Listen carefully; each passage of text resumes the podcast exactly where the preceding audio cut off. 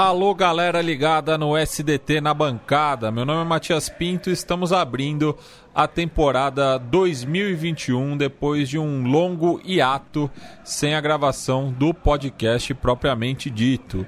E como sempre, estou ao lado aqui do puxador Irlan Simões. Salve, amigo na bancada. É, não é que a gente está sumido, né? A gente só estava sem fazer podcast e aí, brevemente explicando aqui para quem está ouvindo, opa, os caras estão gravando SDT na bancada de novo, não é o áudio da live. É exatamente porque a live no YouTube ainda tem uma certa problemática, né? Ele, além de ser ao vivo, eu tenho que ficar dando atenção também aos comentários, tem um ritmo diferente, é um formato diferente do que a gente consegue fazer em podcast. Eu estava reouvindo os programas antigos na bancada e senti a necessidade de a gente voltar a fazer nossas lives.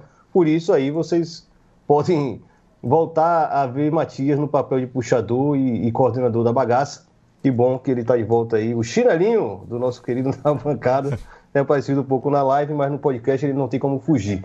E aí, só lembrando, né? O último podcast que a gente gravou foi em 4 de março de 2020. Estamos gravando isso aqui no dia 15 de fevereiro, pleno carnavalzão. É, só para mostrar quanto tempo tem que a gente não senta uh, para gravar um podcast mais planejado. Né? A, a vontade de voltar realmente estava grande, a necessidade também de trazer temas tão bons como esse que Matias vai uh, apresentar aí para a gente, com convidados maravilhosos também, né, Matias? Isso, e só, e só em minha defesa é chinelinho o Katsu, porque os caras vai gravar live é, de sexta-feira quando eu tenho que fechar o xadrez verbal nesse dia. Então, infelizmente, não, não, não dou conta. Né? Mas é, fica aí o puxão de orelha no Irlã. Bem, e na, na edição de hoje a gente tem a presença é, de dois convidados né, que é, já participaram é, da, da live, é, justamente quando o Irlã estava apresentando o livro Clube Empresa ano passado lá no canal do podcast no YouTube.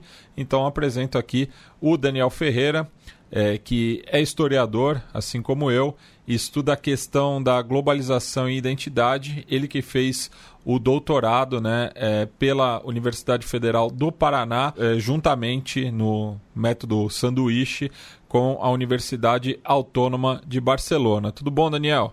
Opa, tudo bem, pessoal? Prazer falar com vocês. Vamos falar um pouquinho aí sobre o Valência, sobre o futebol espanhol. Bem, e outro historiador, doutorando também pela Universidade Federal do Paraná, esteve também é, na Catalunha recentemente, é o Vitor Figos, que também é editor do Ludopédio. Tudo bom, Vitor? Tudo bom, Matias? Tudo bom, Ilan? E aí, Daniel? Bem, e como vocês ouviram aí, a gente sempre coloca né, um, um grito de torcida, né, um, um, um recado da arquibancada aí é, relacionado ao tema que a gente vai tratar. E vocês estão ouvindo aí né, o povo valenciano gritando contra Peter Lin, né? Então a gente vai é, receber um outro convidado daqui a pouco, é, falando com mais propriedade, né? Com, com, esse lugar de fala. Mas a gente vai tratar justamente sobre o caso do Valência Clube de Futebol e a, ação desastrosa né, do seu acionista majoritário.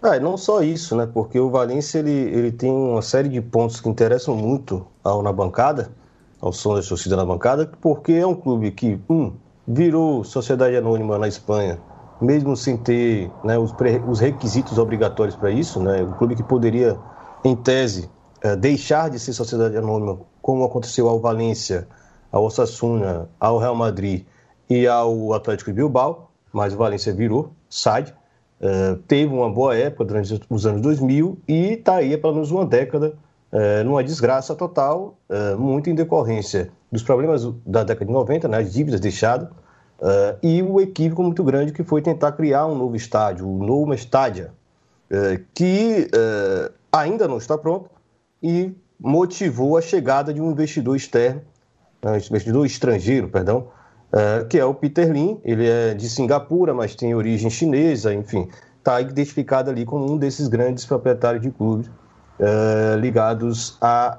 à, à Ásia.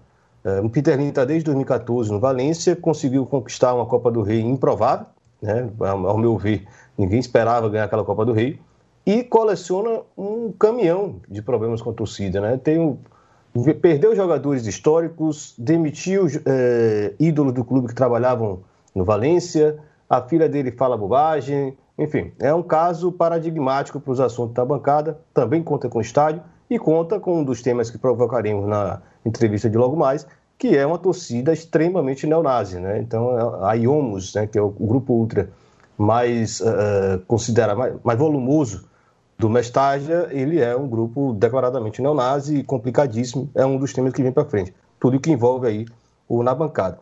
Uh, vamos provocar aqui nossos convidados, que manjam muito de futebol espanhol, uh, escreveram no livro Clube Empresa sobre a Espanha, uh, mas já avisando, né, se você quiser saber mais sobre Sociedade Anônima Desportiva na Espanha, você tem o um programa sobre o Sevilha, né, um podcast sobre o Sevilha, pode ir lá no site da Central 3 e achar, foi excelente também, ele Sevilla não se vende. Esse é o nome do podcast. E aí lá a gente debate mais a fundo o que foi a lei de deporte.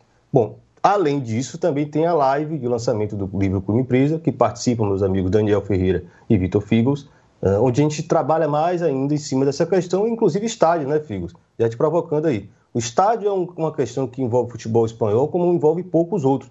Afinal, quase todos os clubes têm o seu estádio próprio e quase todos os estádios estavam localizados em regiões nobres da cidade. E isso entra também na discussão da SAD, né? e é o caso do Valência. É, sobre estádio, já que você fez a provocação, né? em 2003, quando o, o Jaime Ortiz, foi o presidente do, do Valência, assume, é, já, ali já, já, tinha uma gestação do, do novo estádio, mas é, tem uma notícia no jornal, é, na véspera das eleições, em que o, um jornalista pergunta para ele da dívida dos clubes, né? E, e aí ele responde, é, a dívida do Valência está gerando em 120 milhões de euros. E, e, o, e ele completa se dizendo, o, o, Madrid resolveu esse problema, se o Daniel quiser completar isso, é, com um problema, uma questão urbanística, né? Teve uma venda colossal de, de terrenos é, em Madrid para o Madrid sanar suas dívidas nos anos 2000 e 2001. E aí o repórter continua, tá, essa é uma questão. Mas e com a receita? E, e aí o, ele responde: com a receita todo mundo tem dívidas, né? É, e é o repórter, mas é um problema do Estado interferindo nas questões, nas questões privadas? E aí ele responde: é, se o Estado permitir que todos os, os clubes quebrem, para onde a gente vai? Então, é, tem, também tem essa questão, não é só os investidores, tem um outro agente aí que está sempre olhando para o futebol espanhol que é o Estado, principalmente a Receita. E todos os estádios estão localizados ou regiões extremamente nobres e, e que com a especulação imobiliária isso é, se agrava. E, por outro lado, tem todo o interesse do Estado em olhar para essas dívidas, porque, enfim, o Estado é o maior credor desses clubes e vender estádio aparentemente é o que dá dinheiro no futebol espanhol hoje em dia. Bom, existe um caso paradigmático, para além do Valência, a gente pode falar também do Atlético de Madrid, né, que também mudou de estádio, o Sevilha, que teve ameaçado né, em perder o Nervion, que é no centro da cidade, que é o caso do Espanhol, o Espanhol de Barcelona, que o Daniel conhece muito bem, conversou inclusive sobre isso na live, né, é, e entra um pouco nessa discussão, né, Daniel? Então, o caso do, do espanhol também, ele, ele tem historicamente um estádio, né? Tinha um estádio, que é o Sarriá, lá do famoso, que o Brasil perdeu lá para a Itália, né? 3 a 2 na Copa de 82. E esse estádio do Sarriá era um estádio historicamente do, do espanhol. Nesse processo aí, no, no final da década de 80, início da década de 90, o clube está muito endividado, né? nesse contexto que ele se transforma em sociedade anônima. E nesse processo, o, o estádio fica, fica, ficava num terreno, né, numa região nobre da cidade, como a maior parte dos, dos estádios de, da Espanha. E qual que foi a solução vista? Vamos vender o terreno, né, e pagar as dívidas, e aí se resolve tudo, né? Aquela solução econômica. E nesse processo de conversão da SAD, eh, dizia-se que um dos principais acionistas era um antigo, uma família de antigos mecenas, que é a família Lara do espanhol. Pois bem, eles vendem o estádio, né? Vendem o terreno, requalificam, né, conseguem tirar um pouco mais ali na venda, porque pode se construir daí prédios e edificações mais altas e, e conseguem então requalificar os terrenos e vender um pouco mais caro.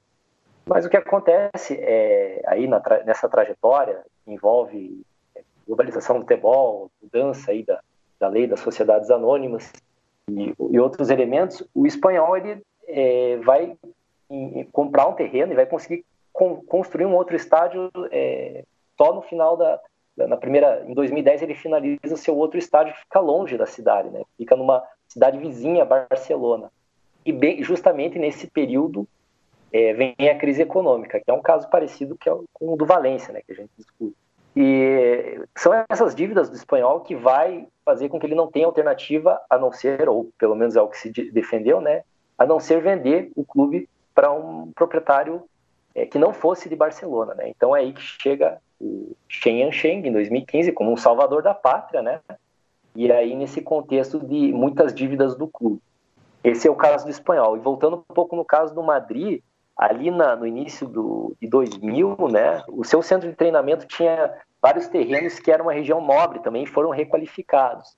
E nesse momento o Real Madrid também tinha dívidas é, altas e a partir da requalificação desse terreno e uma negociação com o governo, eles conseguem vender, vender bem né, esses terrenos e aí conseguem adquirir um bom dinheiro, inclusive para montar aquela equipe, para ajudar a montar aquela equipe, né, ou para manter aquela equipe que ficou conhecida como os Galácticos.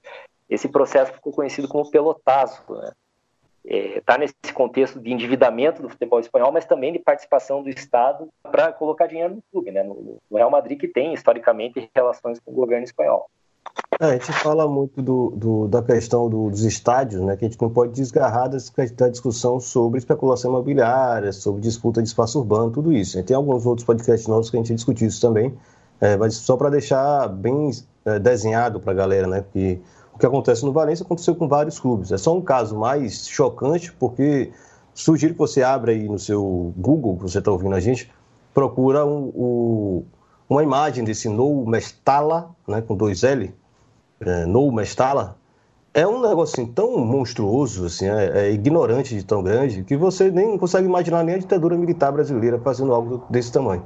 É, imagine um clube de uma cidade cuja região metropolitana tem 2 milhões e meio de habitantes. Né? Então, mostra um pouco aí quais foram os interesses que permeiam o futebol espanhol para além da transformação dos clubes em empresa. Né? O Valência é uma vítima dessa questão aí, que inclusive envolve estádios, terreno e etc. E é bom lembrar, né, Daniel, você bem falou, os estádios geralmente são jogados, os novos estádios, são em regiões onde não há uma identidade da torcida, né? é sempre um lugar muito distante, descentralizado, etc. Quando você fala clubes que muitas vezes têm raízes em um bairro específico e têm essa identidade junto à torcida.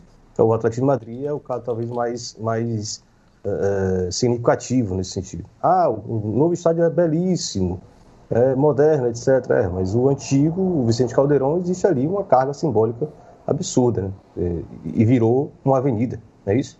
Isso, o Banda Metropolitano não é uma região nem nobre nem central de Madrid, e na verdade já tinha uma avenida que passava do lado do Vicente Caldeirão ali. Agora o Vicente Caldeirão é, tá quase como o nome está, né? Um, um estádio semi-demolido ali.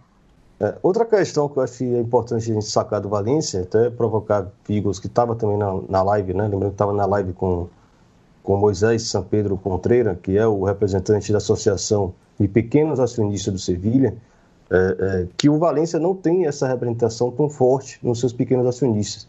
Né? A, claro, as ações são vendidas como mercadoria né, ao longo do tempo. Então, você imagina que uma relação de sócio-torcedor normal deixa de existir quando você vira um acionista, né? ele vira um patrimônio financeiro do seu um, ativo né? de sua família, seu, etc. E o Valência não tem essa configuração igual do Sevilha, né? Então isso impacta muito, né, Figos? Considerando que todos os clubes tiveram que virar emprego e a disputa de poder do clube é comprando ações.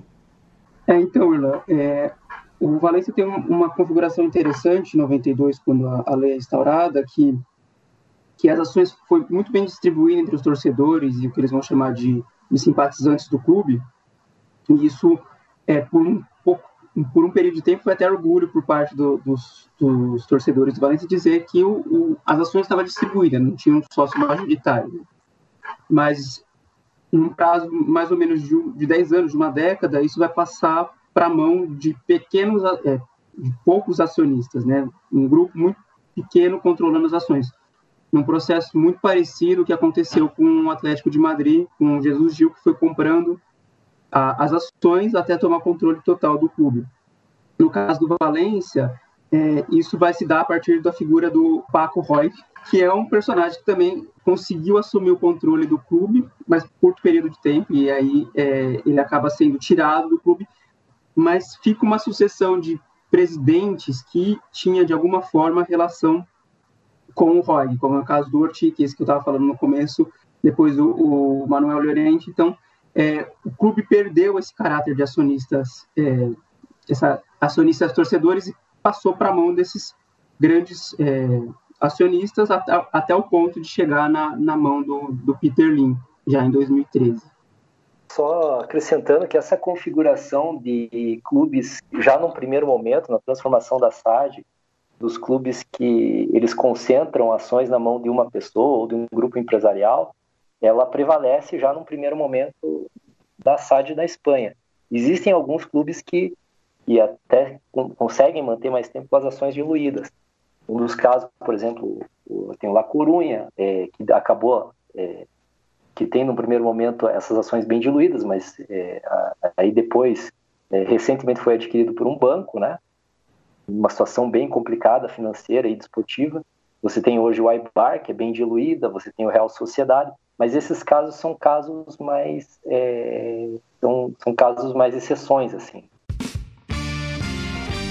Você está ouvindo mais um som das torcidas na bancada, um podcast em defesa da cultura torcedora, dos clubes e dos estádios. Responda a nossa pesquisa e nos ajude a entregar um programa cada vez melhor. Acesse www.nabancada.online/pesquisa não esqueça também de nos acompanhar mais de perto no dia a dia, através do Twitter, arroba, na bancada underline, e da linha de transmissão no WhatsApp, enviando uma mensagem para 21 98080 9683. Bem, e é com um enorme prazer que a gente está recebendo nessa edição o Sergi Artilés, aficionado e sócio do Valência, além de presidente da Penha Coia Blanquinegra. Tudo bom, Sergi? Olá, um prazer estar com vosotros.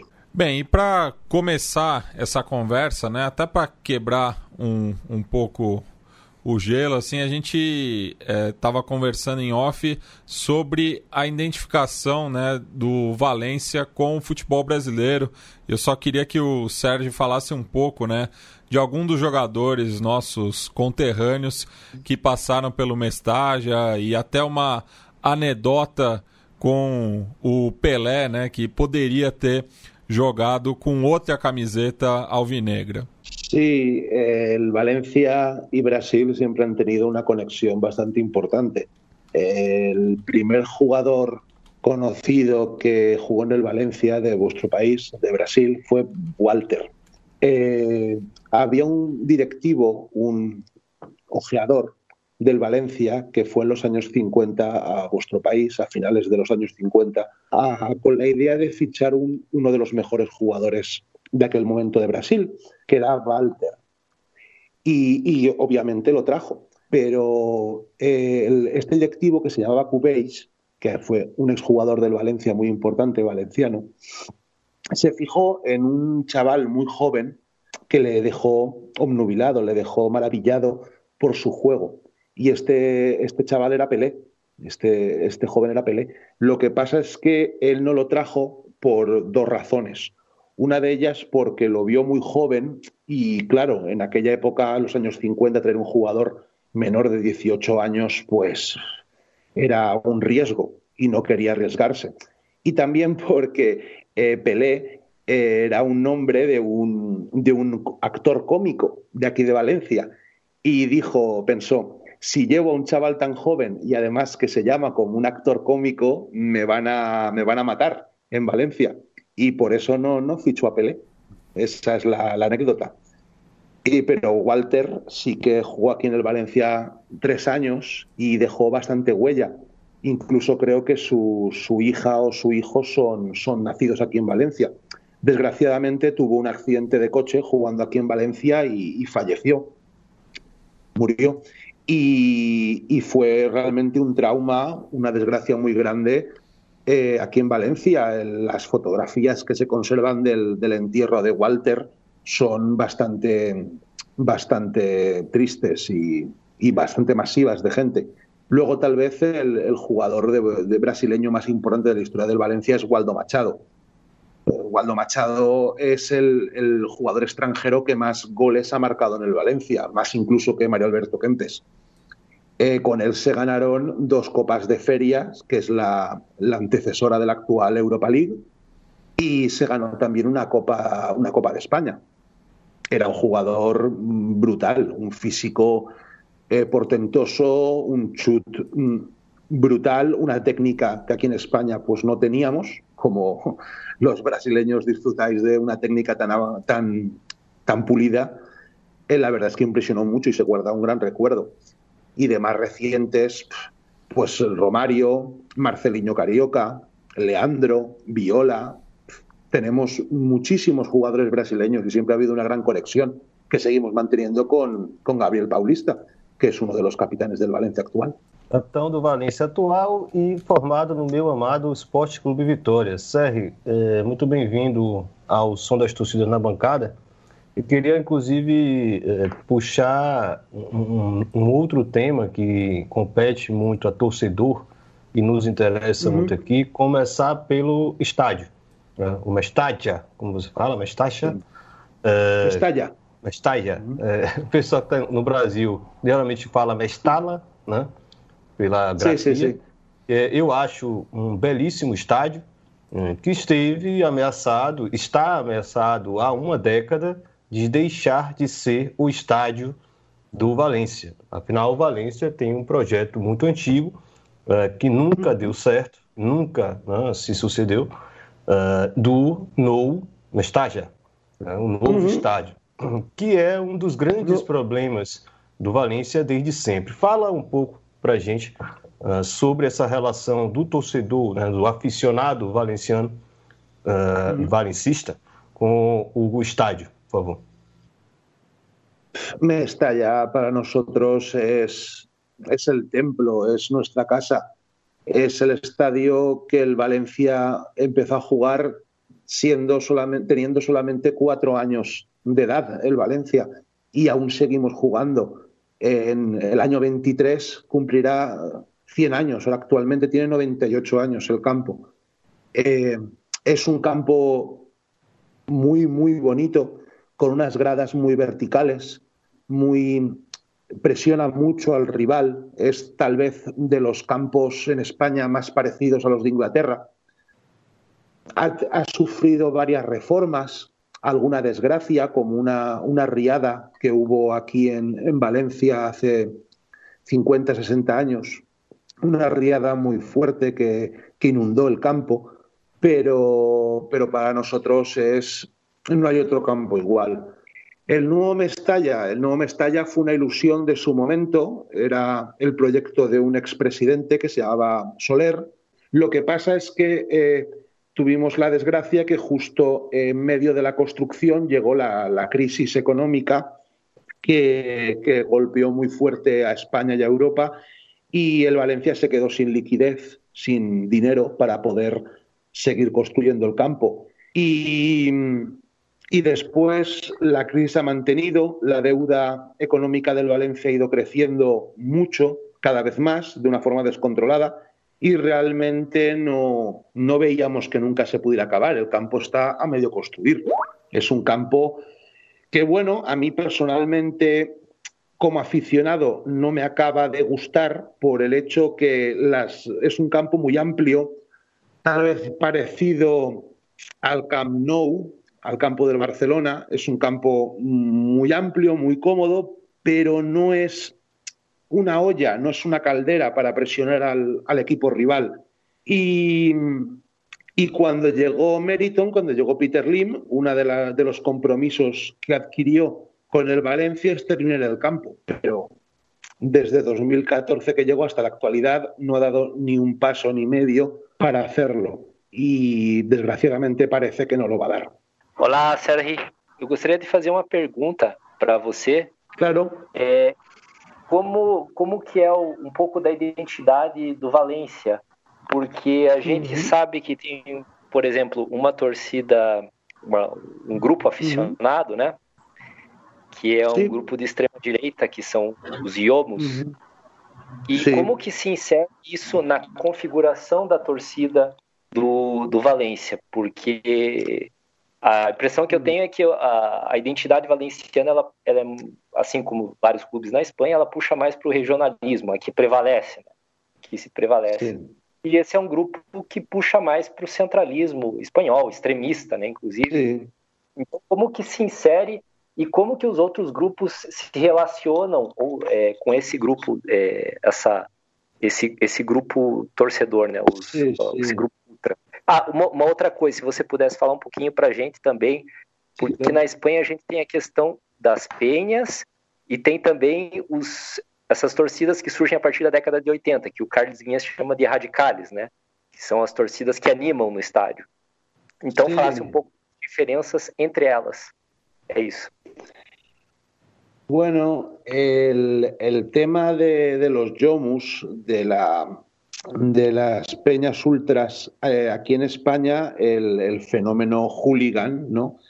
procedente de Inglaterra, llegó a, finales, a principios de los 80 y aquí en Valencia se mezcló con un grave problema identitario de, que arrastrábamos desde la transición, ¿no? de la dictadura a la democracia. Y aquí llegó con una gente, una sociedad bastante manipulada y bastante, mm, dijéramos, permeable a, a ser manipulada, nunca mejor dicho Pensemos que aquí en Valencia el equipo pasaba una crisis, o sea, venía de unos, de unos años muy buenos en que habíamos ganado Copa de España, Recopa de Europa y Supercopa de Europa. Y a principios de los 80 el Valencia se, se metió en una, en una dinámica perdedora, una dinámica de coquetear con el descenso. Incluso un, un año se salvó en la última jornada, agónicamente, pero se salvó y a mediados de los 80 pues descendió un año a segunda división. Pero aquí los Yomus lo que pasa es que aquí en Valencia se ha mezclado el problema que decías del centralismo españolista con un regionalismo valenciano que más que regionalismo valenciano es anticatalanismo. O sea, aquí en Valencia eh, hay como dos packs, ¿no? O eres, mm, dijéramos, nacionalista valenciano, consideras que el valenciano y el catalán son la misma lengua, quieres que Valencia tenga una autonomía más o menos fuerte en relación con Madrid. Y luego está el, otro pack, que es eh, Reino de Valencia, mm, Valencia y Cataluña son dos cosas diferentes, el valenciano y el catalán son dos lenguas diferentes, pero todos sin un trasfondo cultural, simplemente es odio, puro y, duro odio. Y claro, además se junta con gente, dijéramos, que tiene ganas de gresca, de, pelea, de, de, atacar al que es diferente.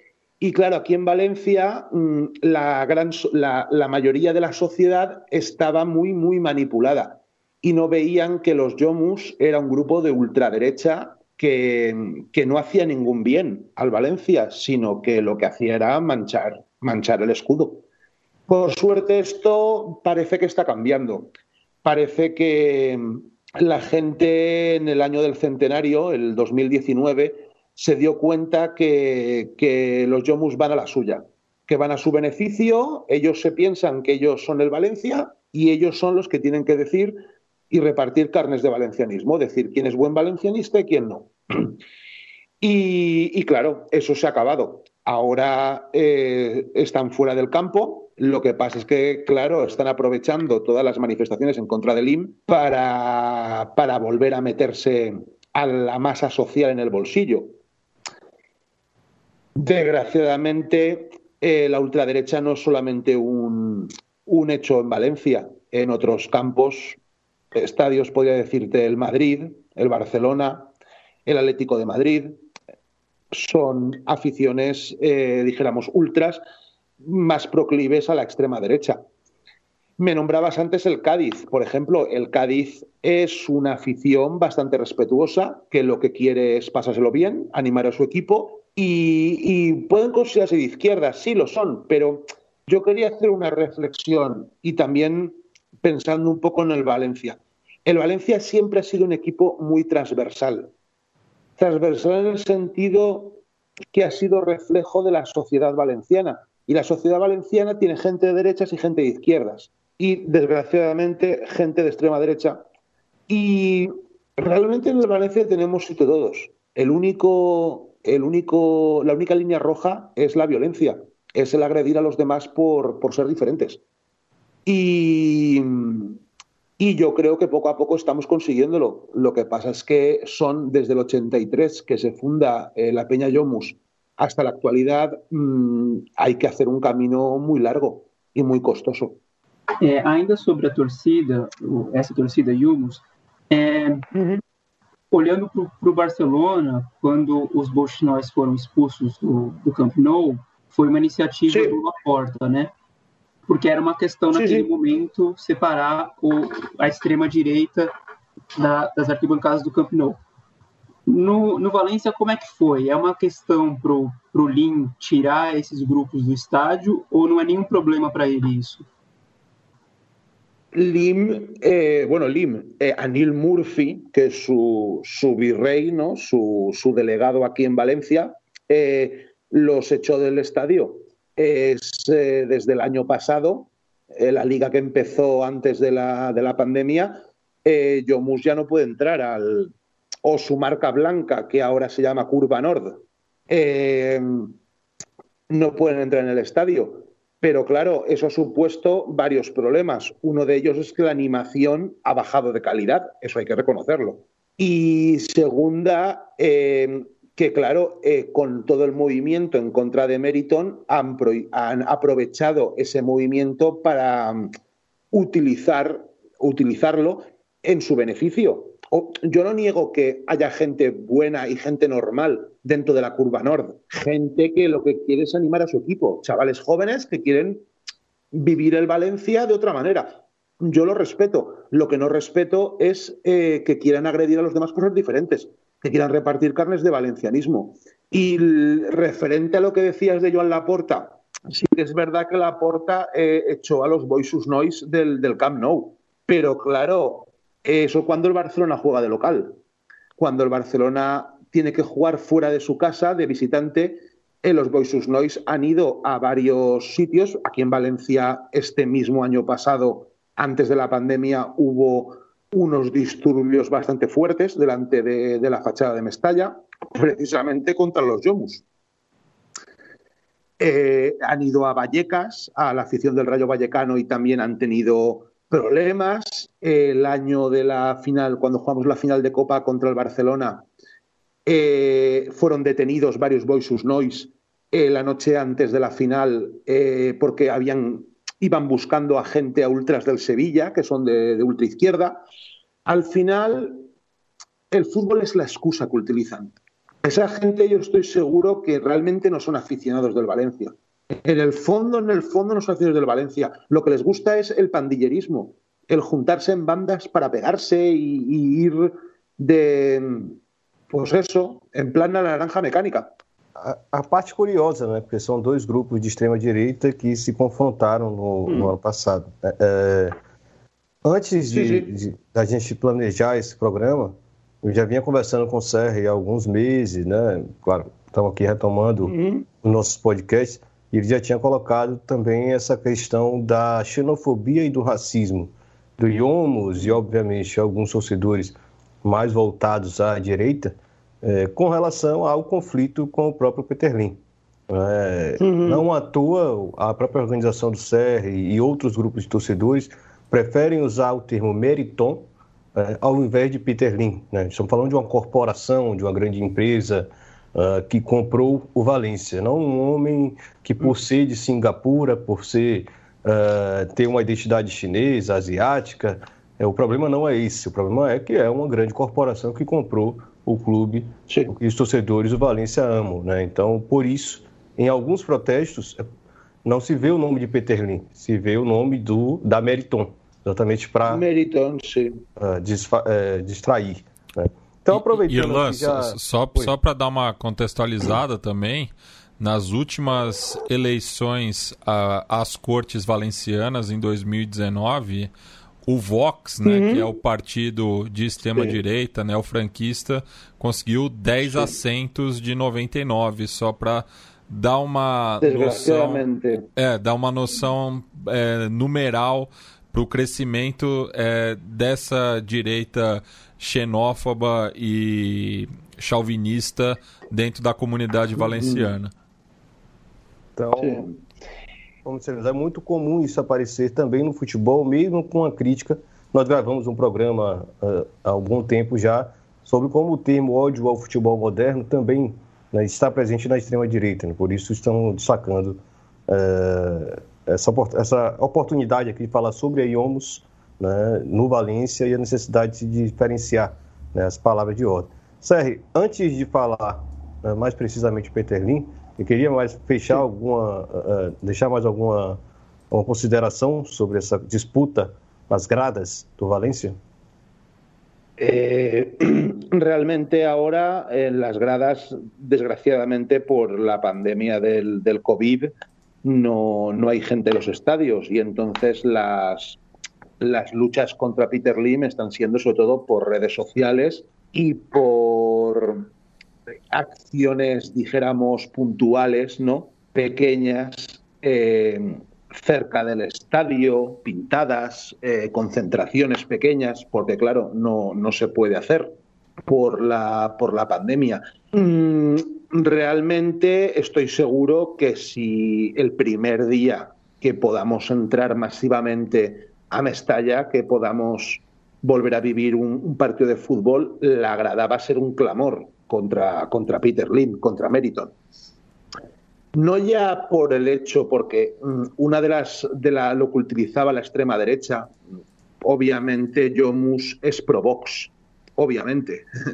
eh, Incluso hay otra, otro partido aquí en Valencia más, más local de un estilo parecido que se llama España 2000. Pero bueno, es lo mismo, son dos caras de la misma moneda. Ellos utilizaban al principio bastante insultos racistas para, para criticar a Meriton, porque yo soy el primero que tengo mucho que criticar a Meriton. Eh, pero yo nunca le diría, y perdón por la expresión, puto indio, para referirme a, al presidente del Valencia. Yo he hablado con él, con Anil Murphy en persona. Eh, le di la mano. No tengo ningún problema en decirlo. Yo le di la mano, le saludé y pude decirle en persona eh, todo lo que yo creo que, había hecho mal. Pero yo no tengo ninguna necesidad de insultarle. Eh, cuando hará un año y algo, en un partido que, que fue mal, la afición pitó a Neil Murphy, le, recriminaba cosas desde la grada. Y a Neil Murphy mandó callar a la afición, llevándose un dedo a la boca, ¿no? El gesto de silencio. Y, eso causó pues, una, una, polémica muy fuerte aquí en Valencia. Mm, no sé cómo ocurrió, pero el, el número de móvil de Anil Murphy se filtró. Desde la prensa, no lo sé, no te sé decir exactamente cómo ocurrió, pero el número de Anil Murphy fue Vox Populi entre la gente de, entre la afición del Valencia y empezó a recibir desde amenazas de muerte, desde amenazas de sabemos dónde está tu mujer, sabemos dónde van tus hijas, eres un borracho, etcétera, etcétera, y claro, y obviamente insultos racistas. Nosotros desde mi peña nos posicionamos en contra de eso y, nos, y nos dijeron a nosotros también, como diciendo, apoyáis a Neil Murphy. No, no es que apoyemos a Neil Murphy, no apoyamos a Meriton. Lo que no estamos dispuestos es aceptar el racismo y el fascismo por el hecho de ir contra Lim. Y eso es lo que estamos viviendo a veces. Y es, y es muy, muy triste. Perfeito. Vamos falar agora sobre eh, já a questão do próprio Peter Lim, né, a entrada da Meriton no Valência. Isso também tem relação com uma estágia, Uh, isso tem relação com a transformação dos clubes espanhóis em SAD. Quem escuta na bancada sabe que a gente explora muito esse tema. Né? Temos nossos dois companheiros aqui Vitor e, e, e Vitor Figos, Daniel Ferreira, não à toa foram uhum. os dois convidados para escrever no livro Clube Empresa sobre as sociedades anônimas esportivas na Espanha. Uhum. O caso do Valência é muito significativo. É um clube que se endividou muito, um clube que teve grandes problemas financeiros. Sérgio, claro que Sim. a transformação em SAD é muito antiga, é de 1992. Uh, mas uhum. você ainda você tem uh, alguma recordação uh, sobre o quadro de sócios do Valência? Quantos eram sócios? Quantos participavam de, das eleições para presidentes, para diretores do, do Valência? Sim. Pues no te sabría decir exactamente el número, pero estoy seguro que 10.000, 15.000 personas podrían ser fácilmente los que participaban en esas elecciones. Eh, la ley que se creó aquí en España de sociedades anónimas deportivas fue mm, una vergüenza. Fue una vergüenza porque se utilizó un doble baremo, una doble vara de medir. Se permitió algún, algunos clubes, como el Fútbol Club Barcelona o como el Real Madrid, convertirse, hablo a nivel legal, en fundaciones, como lo son actualmente, para permitir la democracia interna dentro de esos clubes pero a los demás clubes se les obligó a pasar por el aro eh, y convertir en sociedades anónimas deportivas. Esto, la excusa que utilizaron fue eh, las grandes deudas que acumulaban los clubes españoles. Pero, por ejemplo, en el caso del Valencia, el Valencia estaba saneado económicamente en aquel momento, incluso más que, el Madrid, por ponerte un ejemplo. Lo que pasa es que, claro, eh, aquí este país, España, está montado sobre la dualidad Madrid-Barcelona la dualidad Madrid-Barcelona a nivel político, a nivel económico y obviamente a nivel deportivo. Y claro, lo que a ellos les permiten no, les no se los permiten a nadie.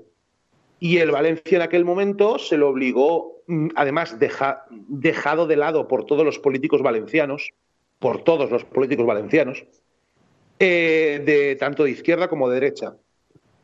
Y se lo obligó a convertirse en sociedad anónima deportiva y ahí entró una persona que se, llamó, que se llama Paco Roch, Francisco Roch, que es hermano del dueño de, Mercadona, de, la, de una de las mayores empresas españolas actualmente. Y él fue el presidente del Valencia durante varios años. Y su gestión, pues hombre, Peter Lim está, está obteniendo récords, pero este también tuvo una gestión bastante nefasta. Hay que reconocerle, pasados los años, que ha dejado alguna cosa buena, como por ejemplo recuperar el color negro en los, en los pantalones de la equipación del Valencia. Volvió a llamar Mestalla al estadio. Y, también una cosa que gustaba mucho aquí en Valencia y que Peter Lim y Meriton se, se cargaron, que era que antes del partido y en las medias y en el descanso de entre tiempos del partido eh, había una banda de música en Valencia en el estadio y, paseaba por el césped y iba tocando canciones conocidas y tal y era una cosa que a los valencianos les gusta mucho porque aquí hay una tradición de bandas muy fuerte y eso también se lo, se lo cargaron. Pero bueno, a nivel, a nivel económico, decir que la sociedad anónima deportiva fue el principio de todos los problemas que ahora tenemos. Así, el principio de todo. É, Sérgio, sobre esse personagem que você falou que aqui no Brasil a gente chama de, de Paco Roy, é, como é que foi é, uma, essa mudança? Porque logo depois que a lei foi, foi instalada em 92, existia até um certo orgulho por parte da, do, do, Valência de dizer que era o clube que tinha o maior número de ações distribuídas entre seus torcedores. E dez anos depois, é, em 2003, é, essas ações estavam nas mãos de um grupo que era mais ou menos as mesmas pessoas, né? O próprio Paco Roy estava nesse grupo, outros presidentes que seguiram essa linhagem, como o Orti, o Llorente, até mesmo o já citado Soler, como é que deu essa mudança? Como é que saiu as ações dos, dos torcedores para esse pequeno grupo? Sí, eh, Paco Roch, cuando dejó de ser presidente, continuó siendo el máximo accionista del Valencia. Lo que pasa es como la presión de la grada le había echado, y hay que reconocer que él tuvo la decencia de que cuando la gente le dijo, Paco, no te queremos, él se fue. Y se pusieron otras personas que eran también accionistas del Valencia, mucho más minoritarios que Paco Roch, como era Pedro Cortés o como fue Jaume Ortiz.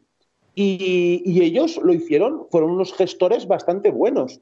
Además, el Valencia conoció, bajo los mandatos de Pedro Cortés y de, y de, y de Ortiz, la, tal vez la mejor época ¿no? de la historia del, del, Valencia, del club, ganando dos ligas, una Copa de la UEFA, llegando a dos finales de Champions. Pero eh, llegó un momento que la familia Soler le quiso comprar el club a, Paco Roch, y así fue. Le compró el club y, y empezaron a hacer lo que quisieron. El, el proyecto del nuevo Mestalla fue eh, tal vez el, el, proyecto estrella que tuvieron, pero claro, entre que Juan Soler, su gestión también fue bastante mala, y, en medio cogió la crisis económica, pues el club se, desmontó. De pasar a ser un candidato a ganarlo todo, pasamos a intentar luchar por entrar en Champions todos los años. Y cada vez fue a peor. Cada vez fue a peor después de Soler, que aunque seguía siendo el máximo accionista, quiso vender el club, hubieron impagos, se estuvo a punto de meterse un fondo buitre. Eh, mil, mil, historias de, para no dormir. O sea, realmente cada vez el club, a nivel, aunque a nivel eh, deportivo, el Valencia más o menos iba, iba hacia adelante, se ganó una Copa del Rey, eh, entrenado por Ronald Koeman en el 2008, se clasificaba, si no todos los años, casi todos los años para Europa, para jugar competiciones europeas. Lo que pasa es que a nivel, eh, dijéramos, de club, eh, era un caos, era un caos. Eso se intentó poner un poco de paz con la fundación, que la idea era bastante buena, era que una fundación de varias, de varias personas compraría el club y se democratizaría. Pero por muchas razones eso no llevó a, a buen término y ya entramos a finales del 2010 en que el Valencia, la deuda que tenía y que tiene con Bankia ascendía a más de 500 millones de euros, que es una cifra mareante, y se hizo necesaria la venta. Ahí el presidente era Amadeo Salvo y al final se hizo porque entrara Meriton Holdings, Peter Lim, y en el 2014 compró el Valencia. Eu gostaria de que você eh, falasse um pouquinho mais da fundação, porque a, a uhum. fundação do a informação que eu, eu, eu tenho, né, é que nesse processo de conversão das sociedades anônimas, o Valência uhum. ele não teve capital político para é, acontecer o que aconteceu, por exemplo, no Real Madrid, no Barcelona, no Atlético de Bilbao, que seria de uhum. evitar essa, essa transformação em SAD e permanecer como associação. E aí uma alternativa foi a criação dessa fundação, uma tentativa aí de democratizar o clube, né? E fazer com que Sim. ele permanecesse essa, o clube permanecesse com a comunidade de Valência, né? E parece que uhum. também havia um projeto público e privado. Eu gostaria que você falasse um pouco desse projeto e a trajetória, por que, que ele não deu certo. Sí, la verdad es que sí que había un proyecto eh, político también dentro de, del proyecto económico. El, apoyo del, del, Partido Popular, que en aquel momento era el que gobernaba la, la comunidad valenciana, el país valenciano, y, y también gobernaba, eh, bueno, no, en aquel momento ya no gobernaba España, pero bueno, aquí en, la comunidad valenciana gobernaba, gobernaba el Partido Popular y su presidente, Francisco Camps, es un conocido aficionado del, del Valencia. Y la verdad es que la fundación era un proyecto muy bueno mmm, para llegar a un proceso de democratización dentro del Valencia, para que hubieran elecciones cada ciertos años, como las hay en Madrid, en Barcelona, en Bilbao con el Athletic Club.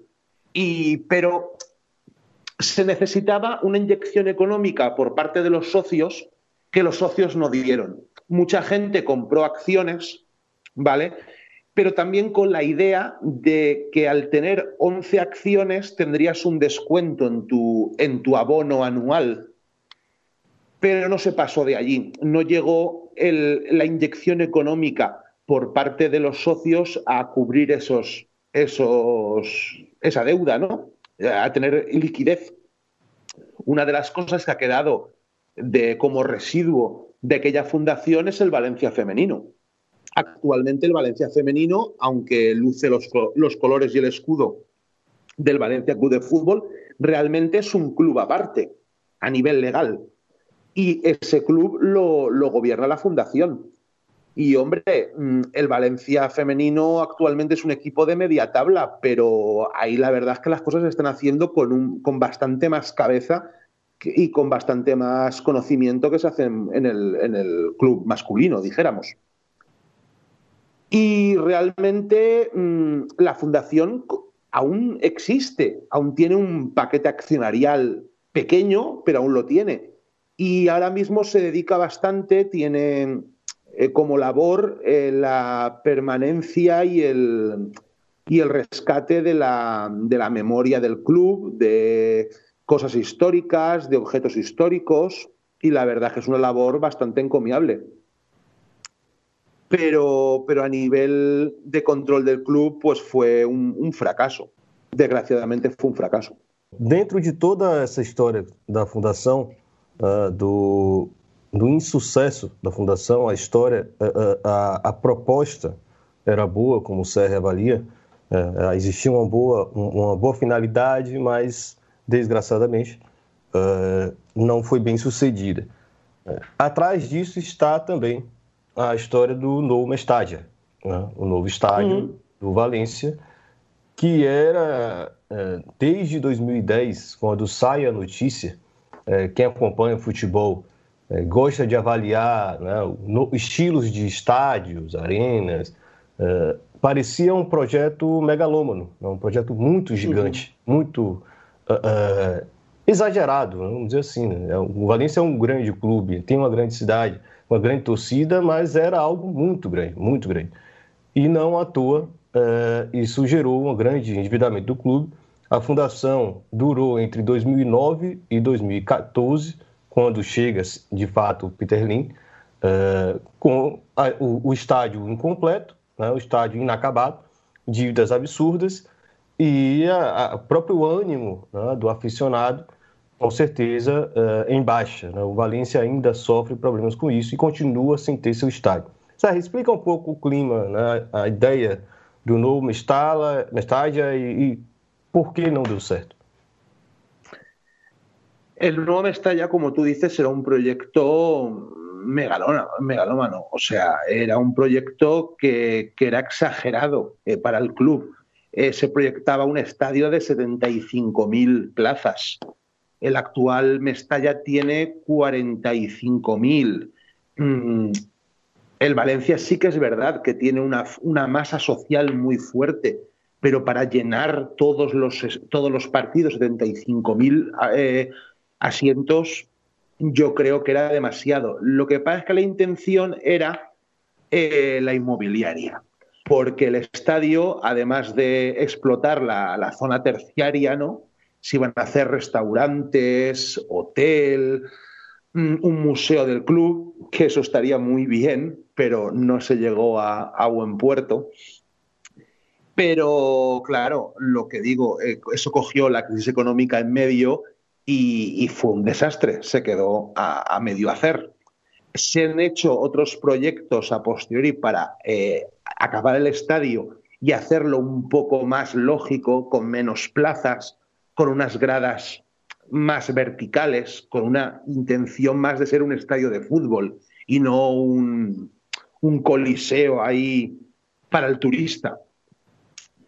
Pero el problema fue que cuando Peter Lim quiso comprar el Valencia, se comprometió, uno de sus compromisos era acabar el Nou Mestalla, porque eh, en los planes económicos del Valencia, eh, con el estadio nuevo acabado, todos los negocios que se podrían abrir en el estadio los días que no hubiera partido, como restaurantes, eh, salas de conferencias, aprovechar todo ese espacio, eh, sería una inyección económica muy fuerte para el club, además de los palcos, los palcos que se podrían vender para, ver el, fútbol. Un restaurante con, con visión panorámica del estadio, los días que no hubiera partido. Había esa intención, pero Peter Lim se comprometió a acabar ese estadio y no lo ha hecho. Esa ha sido la, la, primera, la primera mentira. Y después que también Peter Lim se comprometió a acabar o reducir la deuda del Valencia y no es que haya acabado con ella, no es que la haya reducido, es que la ha aumentado. Ahora mismo, eh, a nivel económico, nadie puede saber exactamente cuál es la deuda del Valencia. Se pueden hacer estimaciones, pero a nivel exacto nadie lo sabe, porque ellos no dan explicaciones. É, falando do Peter Lin é, propriamente, é, eu gostaria que você citasse é, quanto do, do, do, das ações ele possui no momento, né? E hum. o que, que tipo de negócio ele tem feito com Valência para o aumento dessas dívidas e que também você comentasse a frase da filha dele, a Kim, que uhum. durante a crise que o clube estava é, envolvido né, ano passado, é, durante a pandemia, de que ela disse que alguns fãs do Valência estão criticando e maldizendo a minha família. Eles não entendem. O clube é nosso, podemos fazer o que queremos com ele y ninguém poderá decir nada al contrario. Mm. Sí, eh, la frase esa que dijo la hija de Peter Lim es la demostración de la, de la soberbia, ¿no? Del, de la falta de comprensión, no de la falta de comprensión, perdón, de el no querer comprender la filosofía y la forma de pensar de la afición. Ellos podrán ser los dueños de las acciones, pero el Valencia no es de nadie, el Valencia es de la afición es de todos. Ellos no son los dueños del club, ellos serán los dueños de las acciones, tendrán el dinero, pero no, no, tienen, no tienen el poder del club. Eh, e, ellos, el principal error desde el principio ha sido que no han entendido o no han querido entender o no han hecho por entender cómo es la forma de pensar de la afición y eso les ha lastrado, les ha, les ha hecho enfrentarse con la afición, esa forma de, creerse los amos del mundo, de, decir nosotros tenemos el poder económico, vosotros a callar, pues en, a la afición del Valencia, bueno, al carácter valenciano en general no, no gusta. Y de lo que me preguntabas antes referente a los negocios de, Peter Lim, pues el negocio de Peter Lim es comprar jugadores a precio económico y venderlo eh, por más. Eh, pero claro, también en, colaboración con su gran amigo, el agente de, futbolistas Méndez, que han hecho negocios con el Valencia multimillonarios. A ver, mm, sin ir más lejos, el actual lateral derecho titular del Valencia, Thierry Correia, creo que costó 12-15 millones de euros y se fichó al Sporting de Portugal. Un jugador de nivel sub-21, sin mucha experiencia en primera división, en el fútbol profesional, y pagas esa cantidad de dinero teniendo, por ejemplo, en su momento a un lateral derecho de la, de la cantera, ¿no? que se llama Nacho Vidal, que actualmente juega en el Osasuna de Pamplona, que a nivel técnico, pues no es, no es Cafú, pero, pero es un lateral derecho muy, muy solvente. Y en el Osasuna eh, subió de segunda a primera división y es titular indiscutible en el Osasuna. Ya digo, no es el mejor lateral derecho del mundo, pero teníamos un lateral derecho valenciano que podía jugar y, y cumplía.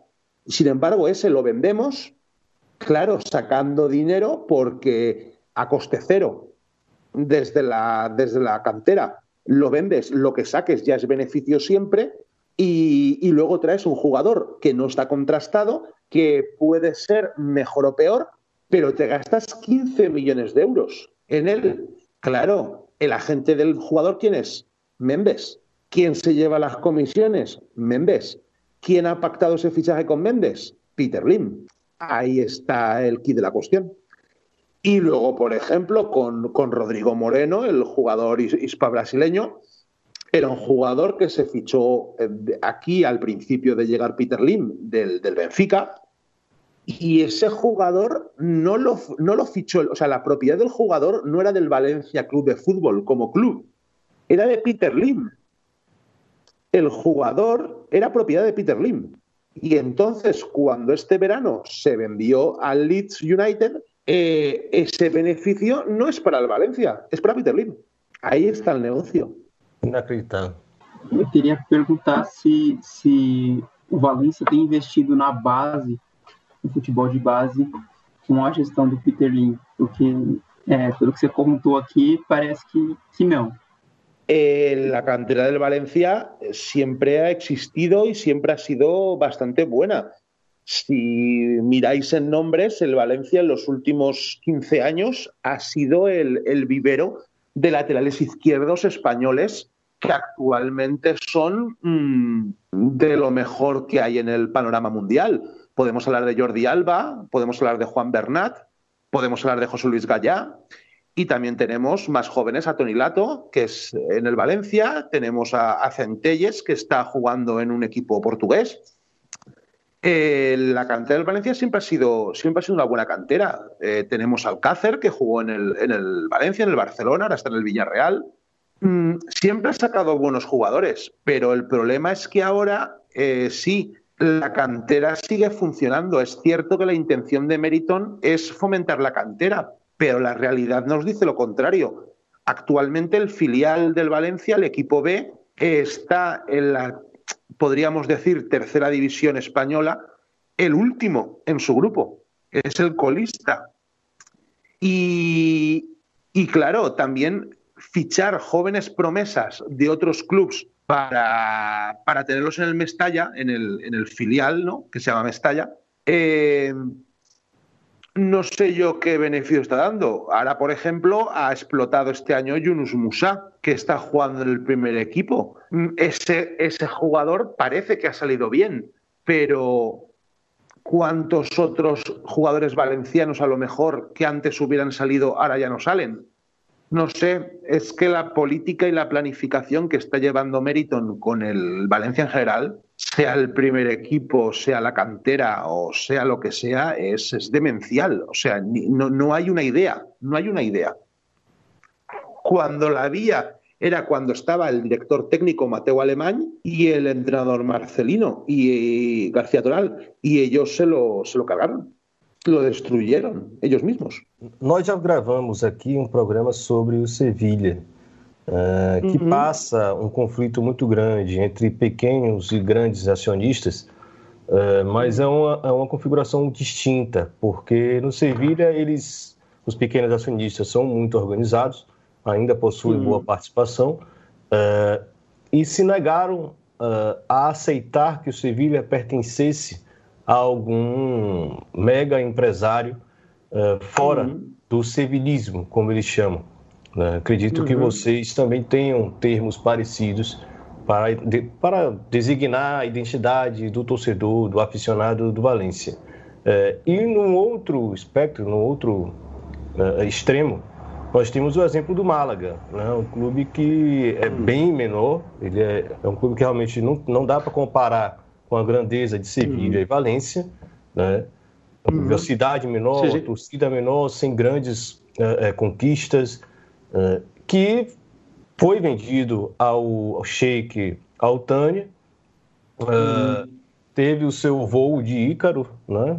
O, chegou à Champions League, teve sucesso, todos achavam que seria uma potência europeia, uh, e não, não. O Altani simplesmente abandonou o clube, o Altani entregou o clube à própria sorte. Por isso o Málaga hoje voltou a, a ser um pequeno clube, uh, o menor do que já foi, talvez. Hum. Uh, então entra essa grande questão: como foi essa, uh, essa perda né, do controle acionariado dos pequenos acionistas onde estão os pequenos acionistas hoje?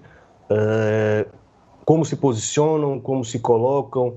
É, qual a possibilidade hoje de retomar essas ações através de uma grande mobilização do aficionado? Como funciona? Como vai ser, vai ser o futuro do Valência? Sí, eh, a ver, el tema del Sevilla, eh, realmente lo que ahora tiene el Sevilla era la idea que se buscaba aquí en Valencia, visto que no podíamos escapar de la conversión en sociedad anónima deportiva. Eh, lo que pasa es que aquí los máximos accionistas coparon enseguida el gran paquete accionarial, los Paco Roch, luego Soler y ahora mm, Lim, tienen el Lim actualmente tiene el 86% de las acciones. Luego, cualquier acción que se quiera hacer contra él eh, a nivel Consejo de Administración es absurda, porque siempre va a tener el control. Luego aquí en Valencia está la Asociación del Pequeño Accionista, pero la Asociación del Pequeño Accionista es una sociedad, dijéramos, mm, que ha sido bastante esclava del primer, del, máximo accionista. Siempre he estado muy a su lado, mm, sin criticarle mucho. Ahora mismo en las acciones que se están planeando o que se hacen contra Meriton y contra Peter Lim, la Asociación del Pequeño Accionista del Valencia no aparece, no, no tienen visibilidad. Y en relación a lo que me preguntabas del Málaga, pues ahí sí que tenemos algo que aprender porque en el caso del Málaga, si llegara un día que Peter Lim dijera, me da realmente, porque ahora parece que es verdad que le da igual, pero tiene a Neil Murphy, pero si un día dijera, Anil, vete de allí y que se apañen, nos olvidamos del Valencia, el Málaga lo que ha hecho bien, eh, la afición, es entrarle por vía judicial y, lo han y han conseguido recuperar el control del club por vía judicial. Claro, es también lo que tú dices. El Málaga, con todos los respetos hacia el Málaga, no es un club tan grande y tan histórico como es el Valencia, como es el Sevilla. Y, el trauma para la ciudad y para la sociedad malacitana ¿no? de Málaga no, no, sería tan fuerte como sería aquí en Valencia. Aquí en Valencia sería, sería un trauma prácticamente irrecuperable si el Valencia se declarara en bancarrota o en concurso de acreedores.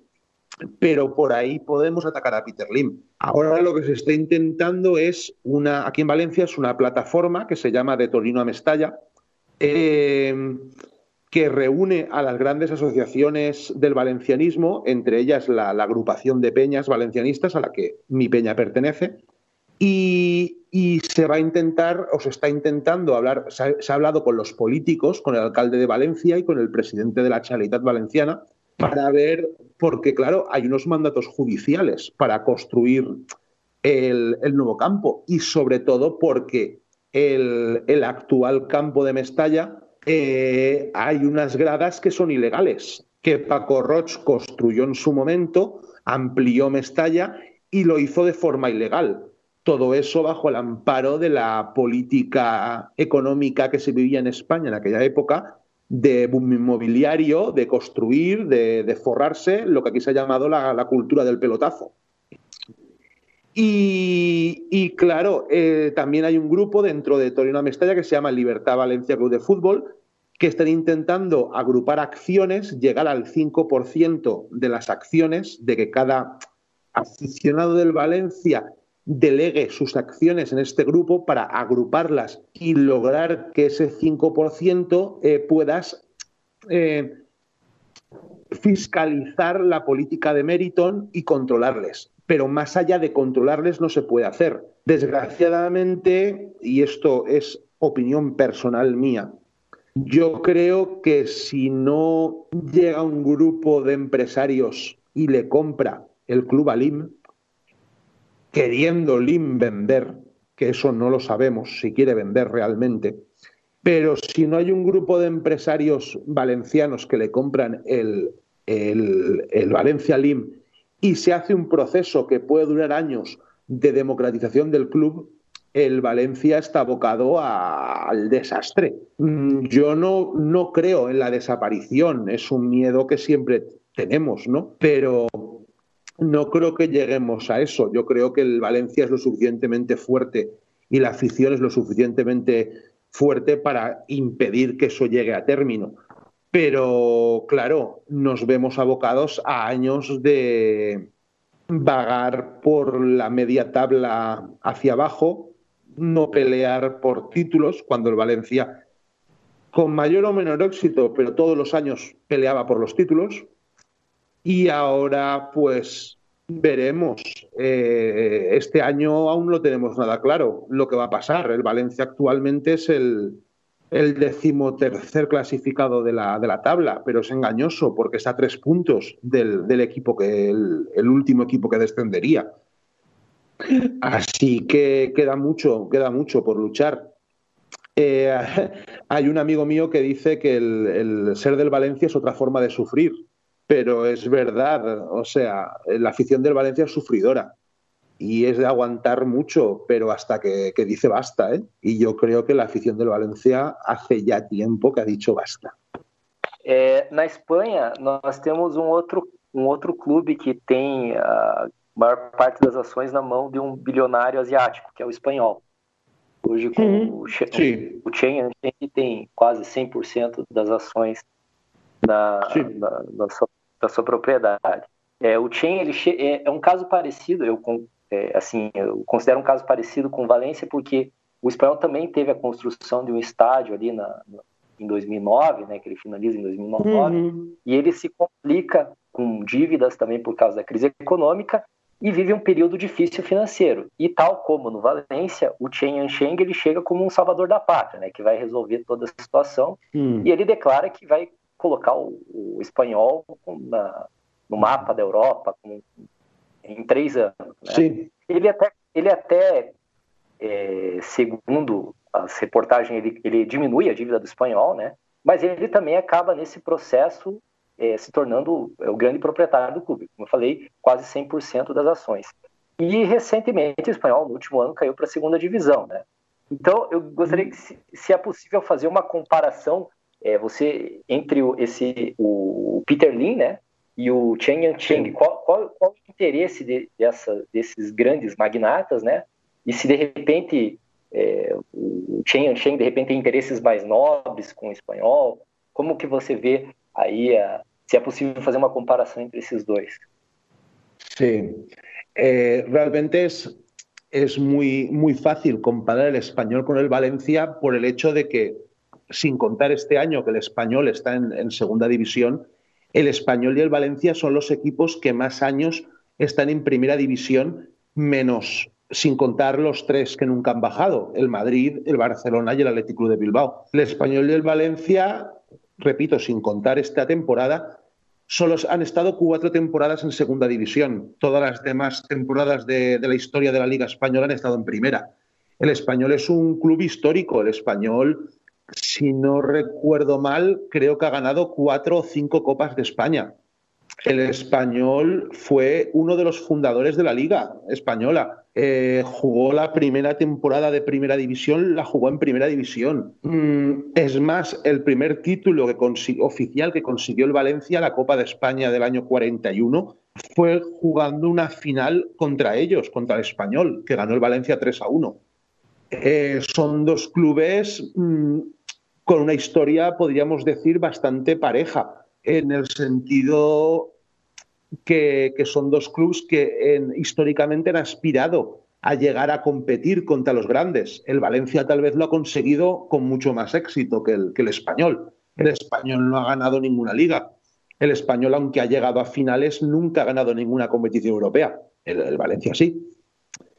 Eh, pero comparando, por ejemplo, mmm, el caso del propietario del, del español con el propietario del, del, Valencia, ahí sí que nos ganan por goleada. Porque el caso del, del, español, sí, esta temporada han bajado a segunda división, pero el propietario dio explicaciones, dio la cara ante la afición, cosa que Peter Lim aquí no ha hecho nunca. El valencianismo no ha escuchado la voz de Peter Lim. No sabemos cuál es su tono de voz, no, no conocemos su, sus opiniones. Peter Lim no ha hablado con la afición del Valencia. Siempre ha mandado a un, a un virrey. Al principio era Amadeo Salvo, luego fue Kim Jun, la primera presidenta de la historia del Valencia, y ahora es Anil Murphy. Pero no sabemos qué opina Peter Lim. En el español se harán las cosas con mayor o menor éxito, pero se dan explicaciones. Cosa que en Valencia no. Nosotros, mm, desde, desde mi peña, siempre hemos abogado por buscar el, el modelo alemán, el 50 más 1, eh, para el nivel accionarial, pero visto que aquí en España es muy complicado porque no hay ningún club que tenga ese, ese concepto del 50 más 1 en España, eh, es buscar un, un, modelo parecido al que tienen en Inglaterra, que aunque hay un máximo accionista, el máximo accionista no se involucra en el día a día, en, el, en la planificación deportiva. Siempre se busca a ex empleados y a exjugadores del club, gente que ha jugado en, el equipo y realmente siente el equipo, para dirigir, para dirigir el club, buscar una planificación deportiva y hacer las cosas bien. Ahí tenemos el caso, por ejemplo, del Chelsea. O, o podemos tener también el caso del Bayern Múnich, que, que aunque que el, el, los directores técnicos y los presidentes son exjugadores. ¿Podríamos llegar a eso? Nos gustaría mucho, pero de momento con esta gente no se ve solución. Bem, agradeço muitíssimo a participação do Sérgio aqui, que acabou ilustrando muita coisa para a gente desse caso tão emblemático que é, é, o Valência atualmente no, nesse futebol negócio, né? É, e da resistência da torcida, mesmo é, enfrentando a pandemia, ainda se faz ser escutada pelas redes e deixo espaço para ele justamente divulgar aí as ações da sua penha e também mandar um saludo aí para nossa audiência. Gracias, muchas gracias a vosotros. Un placer y un honor haber estado. Bem, Sérgio, e a, a gente sempre encerra o programa né, com, com uma música que tenha a ver com o clube ou o tema retratado em cada edição. E a gente estava conversando é, por mensagem antes do programa sobre é, o, a canção do centenário do clube, né, que foi celebrado em 18 de março de 2019 e que, uhum. é, na sua opinião, tem muito a ver com esse momento que o clube está vivendo e a, a, além também uhum. de ser uma música é, no idioma valenciano, né, para pro, os nossos ouvintes que não estão acostumados conhecerem um pouco. Então, gostaria que você apresentasse a música e traduzisse também o, o título dela, né, que eu, eu não vou me atrever a, a ler. Sí, el, es, esta canción es de un grupo de aquí de Valencia que se llama Tardor. La traducción de Tardor es otoño. Y la canción se llama Es això el que, el que ens fa que traducido es Esto es lo que nos hace grandes. Esta canción la, la ha cogido la afición del Valencia en su corazón como en la representación del, de lo que es ser del Valencia o lo que más cerca se ha llegado de poder definir lo que es ser del Valencia. Y es representativa, aparte de lo que dice, porque no es la canción oficial del centenario. Esta canción la hizo el grupo Tardor porque son del Valencia y fue su homenaje a los 100 años del club. El club Meriton hizo una canción de un grupo que se llama Bombay, que, perdón, Bombay, que no realmente no recuerdo ni cómo se llama porque no ha calado, no, no ha calado en la afición, no ha tenido ningún sentimiento la canción oficial, pero esta es la que la que nos ha tocado el corazón y la que todos tenemos en mente. Por extraer algunas frases de la, de la canción, intentar traducirosla. Eh, habla de. es como una conversación entre un hijo y su padre, entre una hija y su abuelo, entre, como fue mi caso, un nieto y su abuela, eh, de por qué somos así, por qué vemos que los demás tienen buenos jugadores y nosotros no. Y el, y el padre o el abuelo o la abuela le, le dice que los mejores jugadores son los que están aquí y son los mejores porque saben dónde están y se dejan la piel en el campo. Y, y, yo creo que eso es lo que todo el aficionado del Valencia quiere. Las cosas saldrán mejor o peor, pero cuando vemos que nuestros jugadores se dejan la piel y aunque pierdan, pelean y, molestan a los grandes de España, eh, eso es lo que nos gusta. Al Valencia se le define como bronco y copero, que es como decir que nosotros siempre nos vamos a dejar la piel en la pelea. Siempre nos vamos a dejar la piel en la pelea y para ganarnos no tendréis que sudar sudor, tendréis que sudar sangre. Pero es es, ya te digo, es la canción que nos ha tocado el corazón a todos en el centenario. Então ficamos aí com o, tema em homenagem ao Valência é, pelas vozes do grupo Tardor.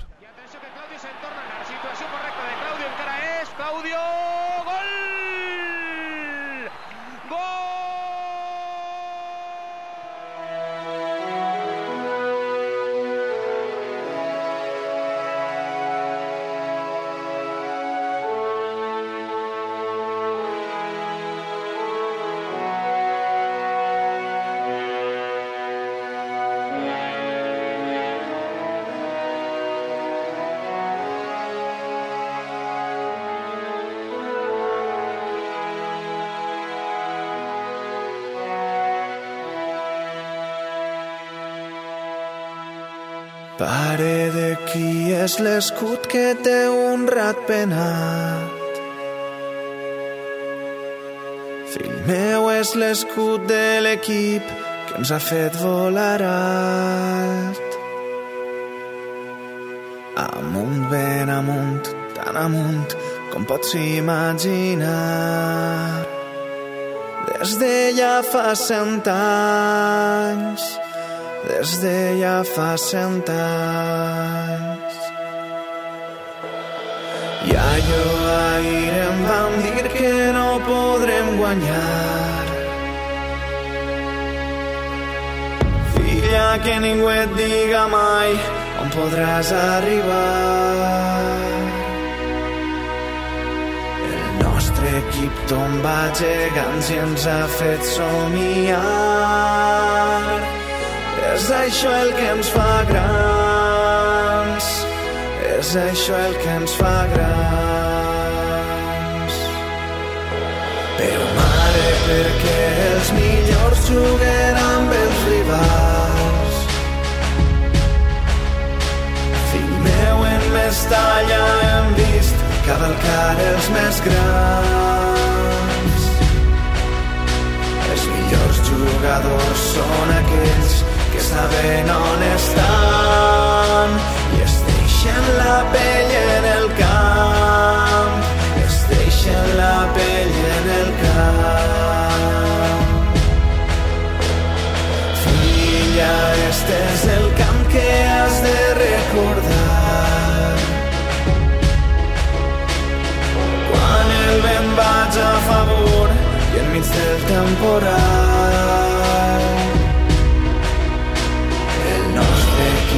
és el València, no hi ha res més gran. Nosaltres som el València, això mai canviarà. Nosaltres som el València, no hi ha res més gran.